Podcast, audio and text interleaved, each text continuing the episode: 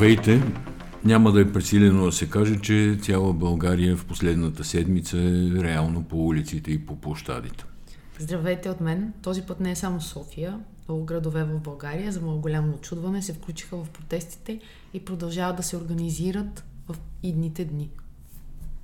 Миналата седмица ние, без да се възвеличаваме и да се изкарваме някакви пророци, но в подкаста говорихме, че темата за българската земя и за българската природа е всъщност истинската патриотична тема и това е което ще обедини хората. Ще обедини хората. И, нали, и ще ги отврати, ще ги отврати при, да, да. ще ги отврати при определени действия на властта и ще ги обедини срещу безобразията, които се случват. И една седмица по-късно... Да, плажа при сарайте на Ахмед Доган беше, беше мястото, където хората искат да отидат на плаж. Разбира се, това не е буквално, това е някакъв символ, но за мен е а, собствеността, в кавички, над природата, правото на достъп, правото да ползваш някакви неща, които са национални, природни богатства. Те не случайно се казват така, някога са записани и ние сме ги изгубили по една или друга причина, минали са в частни ръце, били са продадени, били са концесионирани за някакъв дълъг период от време.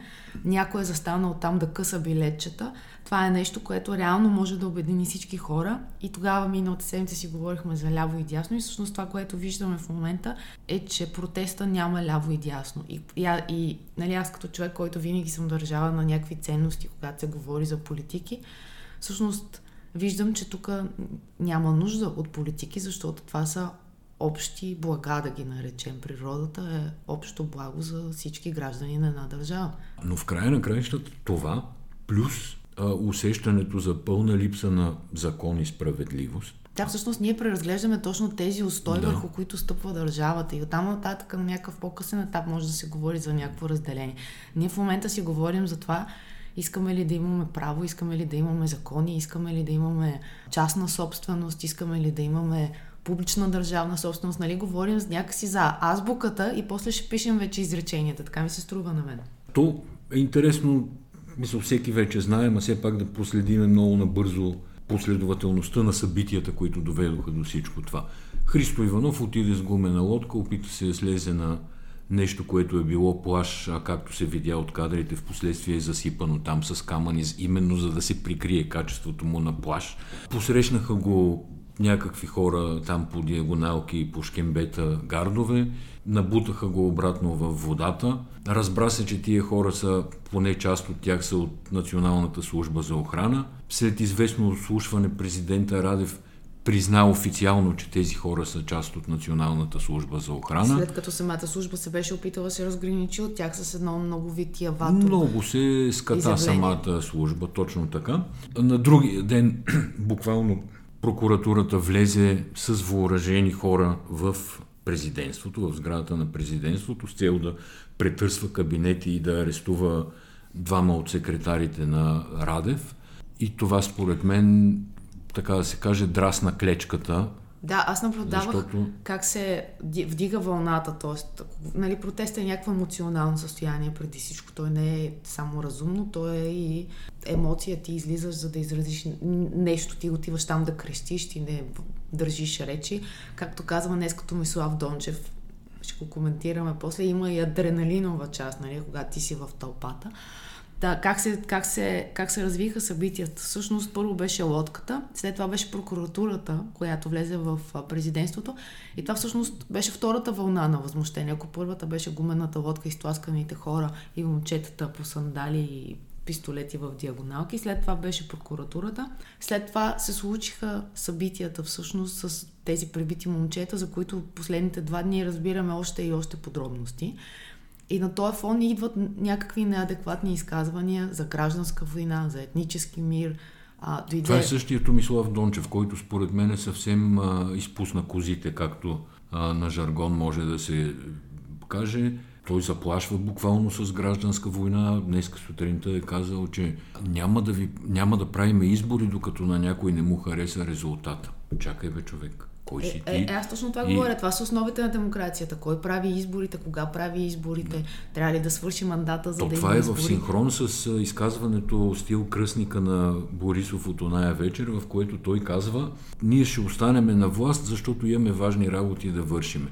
Абе, човек, те са излезли отпред да те гонят и да ти казват, че не те искат, именно защото не искат ти да вършиш тия важни работи. И всички знаят, че предстоят важни работи. Всички знаят, че предстои економическа криза. Маса народ е без работа и без доходи в следствие на епидемия, пандемия, начина по който се контролира тя в България. Тя се контролира уникално хаотично. Само един цитат Не. от Бойко Борисов. Сега искат да струшат Министерски съвет, да струшат Тракия, Марица, метрото. И тук идва следващата ескалация, за която говорих. Това е катастрофата, която се случи вчера на 163-я километр да, Тракия се струши. Тракия. Значи, Тракия е струшена и Защо? тя е струшена поради некачествено строителство. И всъщност... За което строителство никой не е направил една експертиза, защото всеки нов участък неминуемо се нагъва, нещо гърчи и напуква и така нататък, включително по струма, нали, където ние пътуваме по-често. То не са пукнатини, то не са пропадания, то не са някакви... Не, мен също ми е интересно колко време този участък около Стара Загора ще стои с ограничение 90 км. Ами трябва да се види дали не го държат докато не изтече периода му на гаранция, защото това също е нахалство. Аз платих 400 лева за превишена скорост по този миналата година. По този участък, защото нали, то изведнъж има някакъв знак, отзад очевидно веднага за знака седат и дебнат и снимат. И това е част от тая наглост. Нали? Години наред някакъв участък седи, сложили табели, че е опасен и така нататък. Ме, като е опасен, вземете го, оправете. Да, да, искам нали? да ти кажа, че нали, моята теза е, че както там е в Майстора и Маргарита, Анушка на няколко пъти разсипа олиото. Тоест, да. много са, много са а, събитията, върху които властта е някакси върху плаващи пясъци и няма къде да стъпи здраво. Смятам, че беше голяма грешка докарването на тези клети хора с автобусите. И тук много си личи липсата на Цветанов. Аз винаги съм била скептична към неговата фигура. Но очевидно той имал някаква доста голяма роля, чисто организационно по отношение на подреждането на партията защото, да кажем, уния събития, които се случваха в арена Армеец, когато се събираше цялата партия, тя изглеждаше някакси доста голяма. Събитията бяха много добре режисирани. Не знам дали си спомняш за какво ти говоря. Това бяха едни шоу-спектакли и така нататък. Това, което видяхме онзи ден пред Министерски съвет, когато всъщност се бяха разделили две групи протестиращи, едните организираните от ГЕРБ с автобусите от страната на Министерски съвет и останалия протест, който беше срещу президентството това беше много, много клета гледка с тези хора, които аз трябваше да мина през улицата, да ги видя. Това бяха два вида хора. Едните са тези, които са, така да се каже, на килограм на пазарувани и доведени. По много грозен начин тези десятници стояха и им даваха инструкции. Абсолютно видимо на тротуара, окей, техни са си организирали всеки. И другите бяха едни хора с вид на чиновници, служители. За мен това е абсолютно злоупотреба. Ако някой работи в общината в Сандански, ти да го караш да дойде да протестира в петък вечер. След това стана ясно, че другите протестиращи не са пуснали автобусите да си тръгнат на време. Тоест тези хора са напълно употребени и тук някой попита, ако Фандъкова спечели изборите в София с, това голям, с тази голяма предина, къде са симпатизантите и поддръжниците на ГЕРБ. За мен най-големият проблем в момента, който е част от цялата картина, това е случая с тези две момчета, 21 годишния а, Евгений Марчев и 29 годишния младеж, който е в Пирогов и за който се разбира едва днеска или с нощи вечерта, когато майка му излезе да говори. Димитър Педев се казва да, той. точно така. А, на него се очаква да му се повдигне обвинение. Той лежи с белезници в болница, а другото момче, 21 годишния Марчев от американския колеж и сега студент в Хага, той всъщност е избягал от Пирогов, въпреки че състоянието му не е било добро, защото полицаите, охраняващи Димитър, са отишли да му кажат не мърда от стаята, къде излизаш, тебе те търси цивилен полицай. Това е някакво такова а, филмиране на хората. Да, Помишлено. и на този фон Томислав Дончев казва, че нали, прави се проверка, ама не е голяма работа, то е адреналинова реакция. Сега, кадрите, които се виждат а, там зад колоните, нали, няколко видеа излязаха. Това е зверски селски побой. Това няма нищо общо с действията, които една полиция си представям аз поне, че трябва да извършва. Ако е опасен, хващаш го, слагаш му белезници, закарваш го изолираш го от групата, в районното, да. изолираш го от групата. Това беше грозен, груп наистина селски, мутренски побой. Да, аз не разбрах тази сутрин майката на Димитър казва нещо за някакво момиче, което не разбрах напълно, което е било попотник, как те полицаите галили по главата, тя също ли е от пострадалите? Така излиза, защото била с потник и паднала една през рамка, виждало и се част от гърдата и те си правили селфита с нея. Това е... Да, но това означава, че тези хора са първо много тъпи, второ те са уязвими в момента, тъй като има доказателства. Те са снимани от няколко камери. Аз мисля, че те лесно биха могли да бъдат разпознати. А също има доста свидетели от техните колеги. То сега въпросът е полицията дали би застанала на страната на демокрацията или би застанала в от другата страна. Някъде от видях, страна. че проверката, резултатите от проверката ще ли да станат а... ясни до няколко дни. Вчера главният секретар след един казва. месец. Вчера главният секретар казва, че тази проверка е дълга и сложна и не може да стане за няколко дни. Сега Аз не, знам. виждам нищо дълго и сложно в проверката. Да Ама аз кажа- мисля, че да те кажа преди честно. полицаите, доста други хора ще направят проверката, както се случи с гардовете от НСО, защото докато НСО разпращаше позицията си до медиите, че няма участие в а, Росенец, хората намериха снимки и веднага разпознаха охранителите. И двама от тях се вижда, че единия носи кевлареното куфърче на Доган при едни избори, другия му отваря вратата на колата, намериха се техните имена. То живеем във време, в което те не могат да си позволят един месец да правят вътрешна проверка и да не излязат с някаква позиция. Да, сега точно търся да видя къде го прочетох, но не го намирам, да кажем. Но така или иначе, със сигурност опитите ще са да се поотложи тая проверка, за да, за да няма директен ефект върху протестиращите. Но аз не Иначе- знам те дали си дават сметка всъщност, че тия малки неща, за които си говорим, включително тук слагаме вчерашната катастрофа, те са тези малките камъчета, които, из, заради които избухнаха тези големи протести. Всеки може да се постави на мястото на човек, който иска да отиде на плаш някъде и две мутри отиват и му казват 50 лева. Може да се постави на място на пътуващ на магистрала Тракия. Може да се постави на мястото на родител на дете, което, както казва Томислав, е вдигнало адреналина, нали? Ти можеш да се поставиш на тия места. И затова ти казвам, че според мен те са тези, които усилват огъня. Искам да ти кажа нещо за Томислав Дончев и за Деница Сачева. Изключително голямо разочарование у хората от техните роли. Защо? Защото Деница Сачева и Томислав Дончев бяха, така да се каже, доброто лице на ГЕРБ. Нали? Те не са играчите по, с структурите. Смокиновия лист. Да, Смокиновия лист. Те бяха сложени там, за да има искате ли десен, ето ви десен, ето ви сега още една дясна, нали, която се цитират включително части от наше интервю с нея от преди 7-8 години, в което тя обяснява, нали, забравих вече подробности, но общо взето как Борисов е престъпник, как не трябва да има никакъв достъп до властта и така нататък. Там има още един такъв пак десен Тома Биков в ГЕРБ, който по същия начин говореше какъв престъпник и мутра е Борисов. Сега го брани като а, някаква кобра там. А. А, може би единствената така логика, която аз виждам, това е ако Борисов прави аналогия с Сърбия, където излязоха хората да протестират заради мерките. И също прерасна в антиправителствен протест, който трае 5, 5 дни, 6 дни, ня... вече те се движат малко по-напред от нас. Друга логика не виждам. Абсолютно да отвориш нощните заведения. да, тук Това имаше... говорим на закрито. Покрай те... сърбите се сещам, че имаше друга опорна точка, която според мен не преживя повече от един ден, не успя да преживее повече от един ден и то е, че понеже в Сърбия нали, се подозират руснаците, които искали да свалят Вучич. Защо? Не ми е много ясно. Не ми е ясно. В смисъл, може да е така, може да не е така, нямам никаква представа.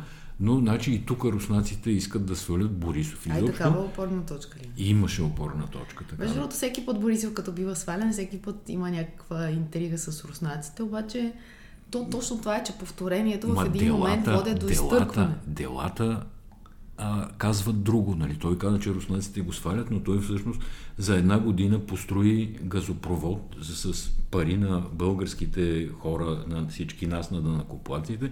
За една година построи 450 км тръбопровод. За справка, интерконекторната връзка с Гърция, която е стотина и 50 км, се строи 15 години и не се е построила още. Нали, прави в този момент търг за там за, за изпълнител на централата в Белене. атомната централа, при положение, че са изтекли лицензии, че от Европейската комисия казаха, че са изтекли, че дори българския лиценз на Агенцията за ядрено регулиране там 15-та или 16-та година е изтекал. Тоест трябва да влезе в една много сложна, години наред дълга процедура, но той някакси а, във всеки момент, в който се почувства притиснат, нали, последно беше при едно участие в панорама също до, доста да, странно да. и спорно а, преди около месец, там му бяха, ето, ние ще строиме Белене, нали? Очевидно той не го говори на електората това, той го говори на някой, който самия Борисов си представя, че го заплашва, преследва, там иска да го сваля и така нататък. Нали, тоест, имам аз чувството, че управлението в момента не може да разграничи собствените си паранои от реалността на това, което се случва и от причините, поради които а, се случва всичко, което се случва. Друга опорна точка.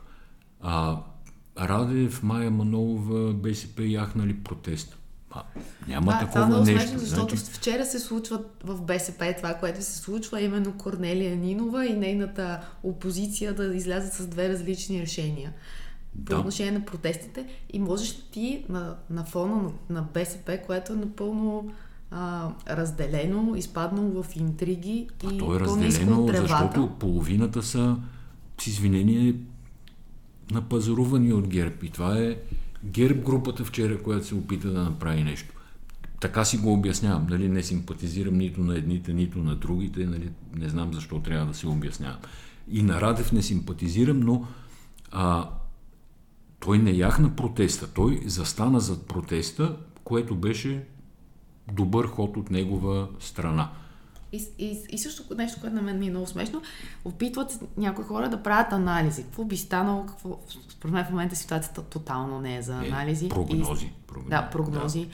Слушах най-различните. Слушах партийни анализатори, чета хора, които следят политиката, да кажем, с други професии във Фейсбук. А в момента, ако се опиташ каквото и да кажеш, на другия ден ще бъдеш опроверган. Именно защото заради всички събития, които са такива всекидневни, които се случват въпреки нас, се увеличава все повече и повече тази снежна топка. Тя в един момент може да се разпадне, може да изгрее слънце и да се стопи. Никой да, не знае какво може, може да стане. Може, Тоест, е. много е рано в момента тази проекция, която е. Тоест, това е движение, което е извън политическо, а да се проектира политически. Те хора там са събрани наистина от абсолютно всички а, спектри. Те не можеш да ги да им кажеш протеста нямал лидер. Това са глупости. Смисъл, това са старите мен, клишета, с които да, се опитват да се описват нови ситуации. Нито една от партиите и нито един от играчите, които са традиционно от години на политическия терен, в момента не може да пусне сонда в този протест е, и да разбере какво всъщност се случва. А, а и всъщност не, някои хора много искат протеста да има лидер, за да може след това да се бие по този лидер, да се да, извадят камъните, така. да се точно извадят така. жълтите вестници и да му се сложи той на първа страница. И не случайно днеска Андрей Райчев казва, че Христо Иванов е станал лидер като Иван Костов. Защото за а, такива хора като Андрей Райчев, какво е Иван Костов? Иван Костов беше нали, плашилото, което след 20 години, 20 години 20 по-късно години, да. всичко се обясняваше с Иван Костов. И в случая какво казва той, когато споменава Христо Иванов, че е станал лидер като, като Иван Косов, да го извади най-отпред, за да е, стане той, мишена той е и започна, да е започнат е да стрелят. Да. Това е смисъл, това е единственото нещо. Нали? Не си мислим ние, че а, Андрей Райчев изведнъж за харесва. Не за дясното, да. да. Изведнъж и... за харесва Христо Иванов, който Христо Иванов все пак последните 7-8 години е в политиката. Той, е. той не излиза сега от а, шобраците и а, ето роди се лидер. Да. Да, имаше много хубава акция Христо Иванов и много хора, които са го смятали за пасивен, за прекалено интелектуален, го видяха в друга светлина. Аз мятам, че хода му беше такъв леко героичен, включително беше в изява. Ами, героичен не бих го нарекал, но хода му доведе до, какво, до много, огромни резултати. Значи, много хора си страхуват да си, много хора си страхуват да, да си намокрят обувките в момента така, е, в. Е. политиката. Все пак те но, газиха до, до Хода му щупи кръста. витрината. Видяха се тия сарай. Всички да. българи ги видяха, защото... Много е смешно, хората да. видяха различни неща. Едни видяха да. колко са грозни, други видяха колко са големи. Да, да, то едното не изключва BTV другото. Видяха са- било краставици и какво беше. Да, това беше голяма И града, рози. един репортаж на BTV, в който обясняваха колко всичко е прекрасно, рози и картофили, какво беше там, краставици. бил краставици и рози. Няма значение. Но всичко това лъсна. Лъсна, че Националната служба за охрана пази абсолютно частното лице Ахмед Доган. Накрая Защото Ахмед Доган излезе. По къси Да. гащи карира на Риза. По къси гащи И не можа каза? да каже е, нито едно цяло изречение. Опита се да започне две Каза- изречения. Поклон, обичам ви. Да, това каза.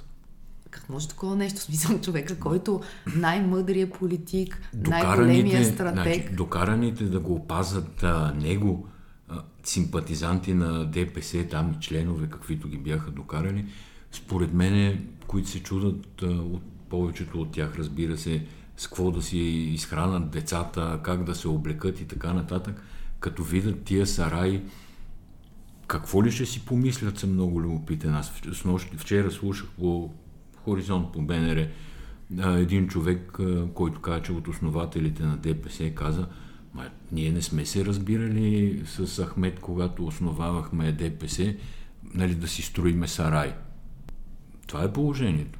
И фланелките с образа на Пеевски, бе, много, много, значи като се щупи тая витрина благодарение на акцията на Христо Иванов, се видяха наистина а, страшно много неща. Да отидем на следващия там мит и опорна точка. Нали, няма да подаваме оставка, защото не виждаме альтернатива.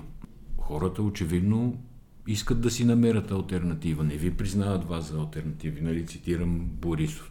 Цитирам Томислав Дончев, който казва Надявам се протестите да родат водач. Ма, това изобщо не е Да, тяхна работа. тази Нали? риторика. Те са като, да седат като някакви такива одобрители от последна инстанция и казват, а, добре, има альтернатива. Но това излиза, че наистина властта в последните години е договаряна. Тоест, всяко слизане, качване, слизане на Борисов, защото той си тръгна няколко пъти Да, да, по този и начин. връщането обратно. Да, това означава, че, че всичкото е ставало, когато те са виждали, защото в крайна сметка, ако се върнем включително и на, нали, те сега бият по президента, но какво беше кандидатурата на Цецка Цачева за президент? Тя беше, нали, Беше доброволен отказ от това да се да бъде избран човек от управляващата партия тогава. Да, ГЕРБ. защото той трудно можеше да, да измисли по-нелепа кандидатура. Трудно и къде е може, сега да. Цецка Цачева? Мога ли да попитам в ГЕРБ къде е нейната роля? Да.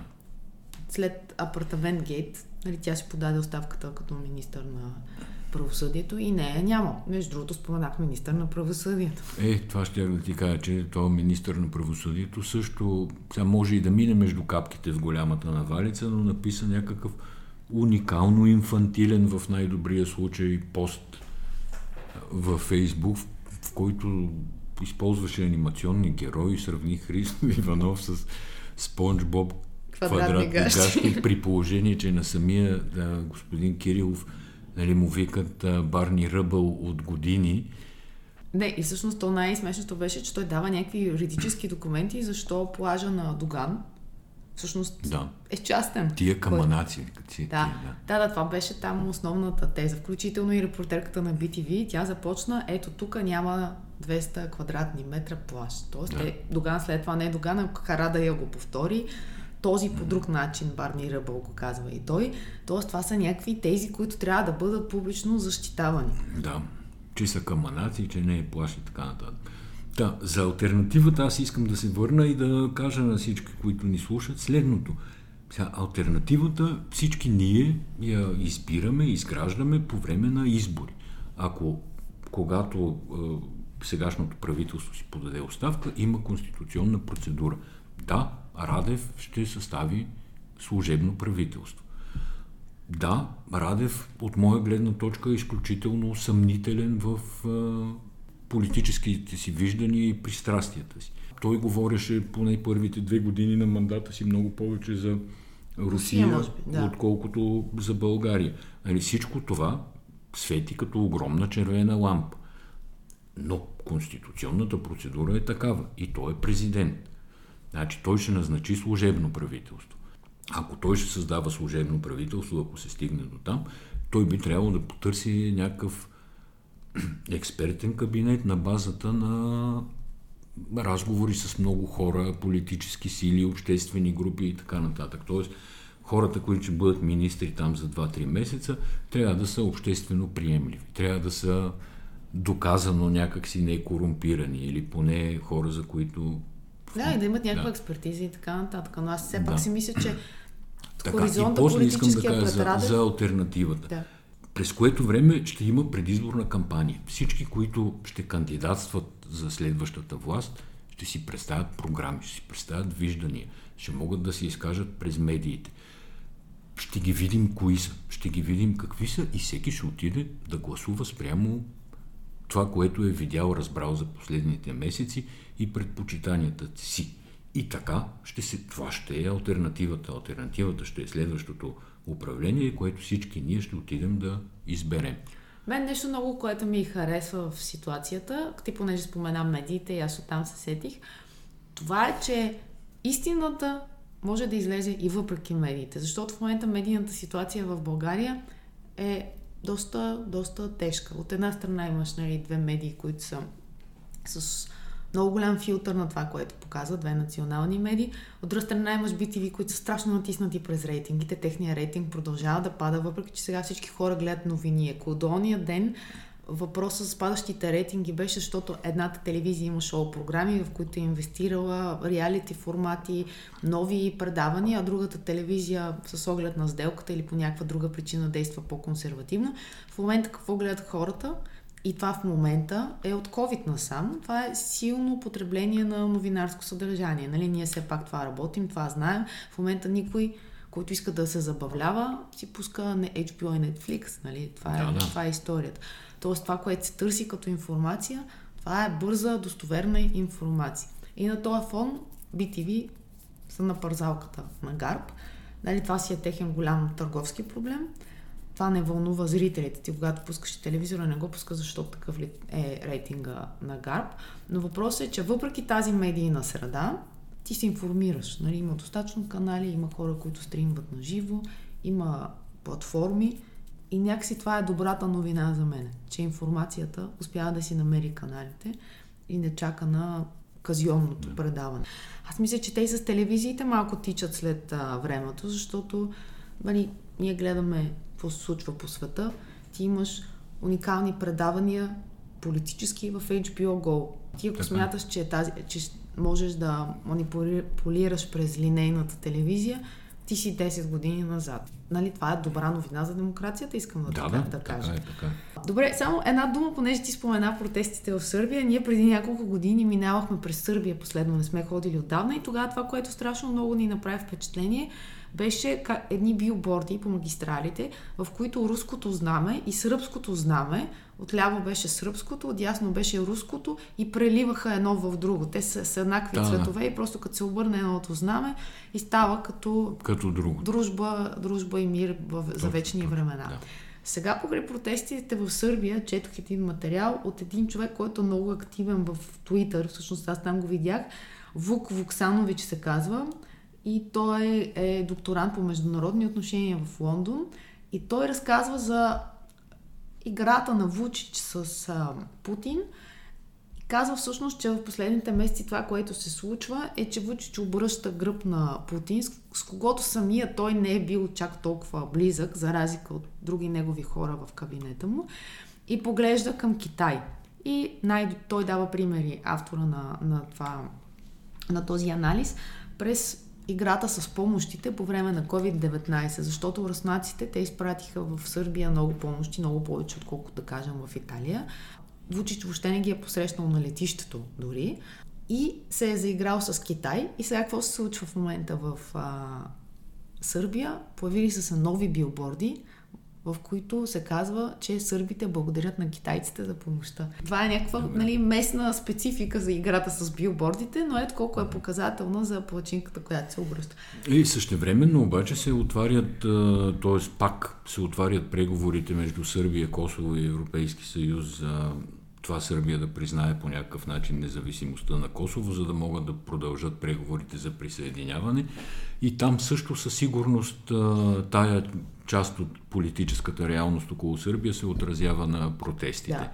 Защото Вучич сега ще ходи да се среща, мисля, че на 26 или беше, просто вчера четох, не съм 100% сигурен за датата, но ще ходи заедно с а, там косовския си колега в Брюксел, за да се срещат и да преговарят, така че там тръгва някакъв Да, процес. но, но всъщност основното това също го пише в а, материала на този човек е, че това, тези преговори се случват без помощта на руснаците. Тоест те до сега винаги руснаците са били гарант за това, заради гласа си в съвета за сигурност към ООН, че те са посредника за решаване на проблемите между Косово и Сърбия. Това, което се случва в момента в а, преговорите между Сърбия и Косово, е без руската намеса и това отслабва позициите на, на Путин всъщност. Дай да видим за противоепидемичните мерки в Сърбия и в България, защото това все пак остават двете европейски държави, в които най-бързо нарастват случаите на заразени от коронавирус.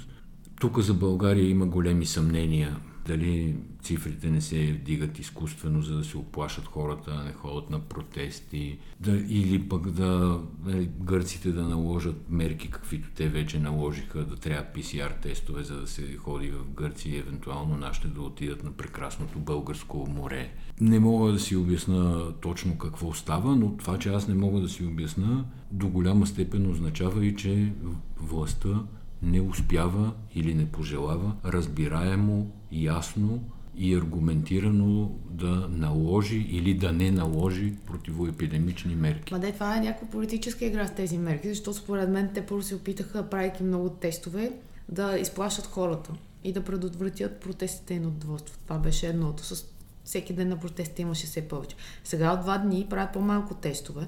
И според мен това е в отговор на Австрия, която наложи карантина за българите, Унгария, която вчера наложи карантина, влизането в Гърция, което става само с отрицателни PCR тестове за последните 72 часа. Тоест те се усетиха, че ние ще останем абсолютно изолирани, което ще бъде още нали, един аргумент срещу тях самите. И според мен тестовете в момента абсолютно се използват за някаква политическа игра. Това, което аз гледам. Или по-точно искат да ги използват, ама нещо не могат да оцелят ваксата и не успяват да ги използват Да, като хора. защото всъщност, нали, а, то е ясно, че има повече болни, защото повече хора се срещат с други хора и така нататък, но за мен е важните числа, това са хората в тежко положение, които са в реанимациите или, и хората, които са в болниците, приятите. Това са числата, които Така. нали, са важни за това дали държавата би могла да обслужи или не, като естествено трябва да се гледа и регионалния принцип, дали ти всичките хора са на едно място и там има болници или не са. За момента тези числа не изглеждат притеснителни. Има около 30 човека в а, реанимация и те си стоят статично толкова в последния един М. месец. Така че аз виждам наистина политическа игра в тестовете и това, че в последните два дни взеха да излизат по-малко, наистина ми се струва в отговор на мерките на останалите държави. Да. Защото от една страна българите не могат да ходят, обаче от друга страна те си провалят наистина сезона, защото има някакви, които биха дошли чужденци да почиват на българското Черноморие, обаче те като гледат растящия брой болни, си канцелират а, резервациите и Да, четох, че... твърде неумела цялата история. Дай сега с добрата новина за влизането в Еми тя е много дълго чака на тази добра новина. Има значение от гледна точка на стабилността на българските банки. Ние преди няколко а, под- подкаста говорихме за а, първа инвестиционна банка и наливането на парите в нея. Всъщност това беше предисторията за влизането, стабилизирането на първа инвестиционна банка и влизането в IRM-2. На- Надеждата на всички хора, доколкото това има значение за гражданите, е, че няма да се случват фалити с банки и няма да се налага да се, да се наливат държавни пари в тях. Това е горе-долу това, което може да се каже. Политически има голямо значение, защото IRM2, съответно еврото е фактически един от, щях да кажа, един от гръбнаците, ама то може да има само един гръбнак, затова ще кажа част от гръбнака на европейската економика и на Европейския съюз изобщо, нали, общата валута, общия пазар. Другия стълб, който България трябва да преодолее е Шенген, за да има пълна интеграция. Но Шенген, такива случки като Росенец и пристанището, там за което се твърди и никой не опровергава, че реално няма български митнически власти, че реално няма български гранични власти на пристанището на Лукойл в Росенец. Ако това е така, но пак казвам от властта, никой не излезе да опровергае и да каже, а не, не сте прави, ето тук са нашите. Ако това е така, нали, Шенген през така наречения крив макарон. Ще гледаме, докато не се оправи цялата работа. Така че да, ИРМ-2 е супер новина. Тук а, смятам, че самите органи на Европейския съюз проявиха дълновидност и не забавиха влизането на, на България заради моментните конюнктурни истории, които ни се случват. Смятам, че те гледаха по-далече в а, бъдещето и приемането беше в резултат от такъв тип мислене и такъв тип политика, която Европейски съюз преследва. Поздравявам те за края на подкаст с новината, че Американската агенция за безопасност на храните и лекарствата, известна като FDA, е признала Айко за продукта с намален риск. Поздравявам те като потребител на, така е, да. на, на, на устройството. Аз съм потребител и горещ поддръжник, защото просто на собствения си гръб, в собствените си дробове и със собственото си здраве и състояние, знам огромния ефект, който преминаването ми от как се казва там, традиционни цигари от към, към Майкос. да. От традиционни цигари към Майкос доведе до мене. Това вече са 4 години и, слава Богу, а, се чувствам прекрасно. Мисля, че още първия ден акциите на Филип Морис са се дигнали с нещо като 3,3%. Това но, е огромен но, пазар за компанията. Но факта, че FDA признава това за продукт с намален риск, дори и мен ме успокоява, защото нали, аз го знам по себе си, но те за да го признаят се базират на, немалко, на някакво немалко количество наука и научни изследвания. Добре, еми да свършим до тук. Абонирайте се за нашия подкаст, ако ви харесва. Пишете ни във Facebook и благодарим, че ни слушате. Както се казва, обичаме ви и поклон. Или бъдете здрави. Така е. Чао, до скоро.